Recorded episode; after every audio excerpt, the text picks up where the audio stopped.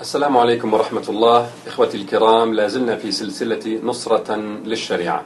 قبل متابعة السلسلة أود أن أوضح مقصودي بالتدرج في تطبيق الشريعة حتى لا يحصل لبس. فبعد الحلقات الثلاثة الأولى جاءتني استفسارات واعتراضات يتلخص كثير منها في الاستدلال بشواهد صحيحة من الشريعة والسيرة على التدرج غير الشرعي المطروح في هذه الأيام. فالإخوة المعترضون يسمون هذه الشواهد تدرجا ويستدلون بها على صحة التدرج المطروح. وكأنني برفضي للتدرج أخالف هذه الشواهد التي يأتون بها. بتفصيل وتوضيح أكثر مجمل ما يريده الإخوة من شواهد ويعتبرونه دليلا على التدرج إما أنه في الواقع دليل على ترتيب الأولويات في عرض الشريعة وبيانها للناس. أو دليل على وقف لحكم شرعي معين عملا بالشريعة لأن شروط هذا الحكم لم تتحقق بعد فوجب العمل بحكم آخر. أما ترتيب الأولويات في عرض الشريعة وبيانها فكاستدلالهم بإرسال النبي صلى الله عليه وسلم معاذا إلى اليمن وتوجيهه أن يدعو الناس إلى الشهادتين أولا ثم الصلاة ثم الزكاة. وأما وقف الحكم الشرعي عملا بالشريعة فكوقف حد السرقة في حق السارق الجائع الفقير أو كإسقاط بعض أشكال إنكار المنكر عن الحكومة الإسلامية لعجزها عنه وعدم قدرتها على القيام به. إخواننا يسمون ذلك تدرجا ثم يستدلون به على صحة التدرج المطروح في الساحة الإسلامية. ثم يقولون لي ما مفاده إن كنت تنكر التدرج المطروح فأنت إذا تنكر مراعاة ترتيب الأولويات في عرض الشريعة. وتنكر وقف العمل بأحكام إسلامية عند عدم وجود شروطها وتنكر سقوط وجوب أحكام على الدولة لعدم قدرتها على تنفيذها. فتوضيحا لإخواني. أود أن أبين أني لا أنكر أيا من هذه الأمور الثلاثة بل سأبين مشروعيتها في الحلقات القادمة بإذن الله. أنا لا أقول أن على الدولة الإسلامية الناشئة أن تبني المجتمع بناء إسلاميا في اليوم الأول. وتقضي على المنكرات كلها بجرة قلم وتدخل في صراع على كل الجبهات دفعة واحدة. لكنني في الوقت ذاته أقول كل ما يطرحه إخواني ليس دليلا على التدرج غير الشرعي الذي ينادى به هذه الأيام. لأن التدرج المطروح والذي ننتقده ونقول بعدم مشروعيته في هذه السلسلة قد تحقق فيه واحد أو أكثر من المشاكل الكبيرة التالية. لا تعلن فيه السيادة للشريعة بحيث تعتبر المرجعية العليا الحاكمة على القوانين من البداية. أو يستأذن فيه مجلس الشعب في تطبيق الشريعة. أو تقر فيه مرحليا قوانين وضعية مخالفة لأحكام الشريعة. أو تنفذ فيه قوانين مخالفة لأحكام الشريعة موروثة من الحكم غير الإسلامي. أو يقال فيه بالتدرج في التشريع وكأن الشريعة تتنزل من عند الله تعالى من جديد. أو يربط فيه تطبيق الشريعة بحل مشاكل الناس الاقتصادية أو الأمنية أولا.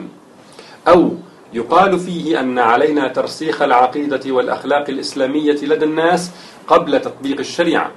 أو يربط فيه تطبيق الشريعة برضا القوى الداخلية أو الخارجية المعارضة للشريعة أو يقدم الإسلاميون فيه في سبيل الوصول إلى الحكم تنازلات ستبقى آثارها وتمنعهم من تطبيق الشريعة إن وصلوا إلى الحكم. هذه هي المشاكل في التدرج المطروح الذي ينادى به وسنفرد حلقة خاصة لبيان عدم مشروعية كل منها بإذن الله تعالى. تبقى هنا نقطة مهمة. موضوعنا هذا ضخم ومتشعب للغاية. فلا بد من تفكيكه لعناصر صغيرة للرد على الشبهات واحدة تلو الأخرى. ومن ثم بيان الحل الشرعي الذي على الأمة أن تنتهجه. وأنا الآن أسير بخطة معينة لذلك. فأتمنى على إخواني الذين يريدون الاعتراضات أن يناقشوا الجزئية التي أطرحها تحديدا بدلا من أن يستعجلوا الأمور بإيراد شبهة جديدة.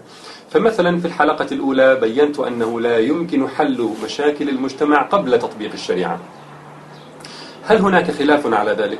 أتوقع ممن سيناقشني أن يناقش هذه النقطة بالذات بأن يقول لي مثلا ما أوردته من أدلة ما أوردته من أدلة لا يشهد لصحة استنتاجك بل هناك ما يدل على أنه يمكن حلها قبل تطبيق الشريعة. لكن إخواني يتركون هذه النقطة ويقولون عمر رضي الله عنه عطل حد السرقة عام المجاعة. إخواني هذه شبهة أخرى تماما سيأتي دورها إن شاء الله. إن ناقشتها مع المعترض على شكل رد مجتزئ مبتور فلن نوفي الموضوع حقه وسيختل الترتيب ويخرج القطار عن السكة. كذلك في الحلقة الثانية. بينت أن القول بحل المشاكل قبل تطبيق الشريعة فيه غض من قيمة الشريعة. هل طرحي هذا كان خاطئا؟ دعونا نناقش هذه الجزئية بالذات. في الحلقة الثالثة بينت أن الذي يصل إلى الحكم لن يصل إلى فراغ بل سيحتاج إلى إنفاذ أحكام اجتماعية واقتصادية وسياسية وجنائية وغيرها. فإن حكم بأحكام موافقة للشريعة في بعض ذلك فهو في المقابل سيحكم بغير ما أنزل الله في البعض الآخر. أتوقع من المعترض أن يناقش هذه الجزئية بالذات وعندئذ الرد سيكون جاهزا بإذن الله تعالى. إخواني بغير ذلك لن نصل إلى عرض مرتب متكامل مؤسس على أسس صحيحة. وللمستعجلين جدا أقول كنت قديما قد خطبت في سلسلة بعنوان فقه التنازلات والسلسلة موجودة على موقع الفرقان. فللأخ المتعجل أن يرجع إليها وإن كانت لا تغطي جميع ما أود عرضه لكنها قد تطمئنه إلى أن هناك جوابا لما يورد من شبهات. إخواني الموضوع متعلق بأزمة الأمة وسبيل خلاصها وتحقيق عبوديتها لله بإخضاع الحياة لشرعه. المسألة متعلقة بسعادة الدارين. تستحق منا بذل الجهد وطول النفس. بارك الله فيكم. فخطتنا المرحلية للحلقات القادمة بإذن الله أن نوضح أولا أن ما يطرحه إخواننا المدافعون عن التدرج هو في الحقيقة دليل على ترتيب الأولويات في بيان الشريعة أو سقوط أحكام شرعية معينة وعمل بأحكام شرعية أخرى من الشريعة وليست أدلة على التدرج الذي يدافعون عنه. ثم نبين نقاط الخلل في التدرج المطروح نقطة نقطة بإذن الله تعالى. الخلاصة. ما يورد من أدلة على التدرج المطروح في الساحة ليست أدلة عليه. وإلى لقاء قادم في الحلقة القادمة بإذن الله. والسلام عليكم ورحمة الله وبركاته.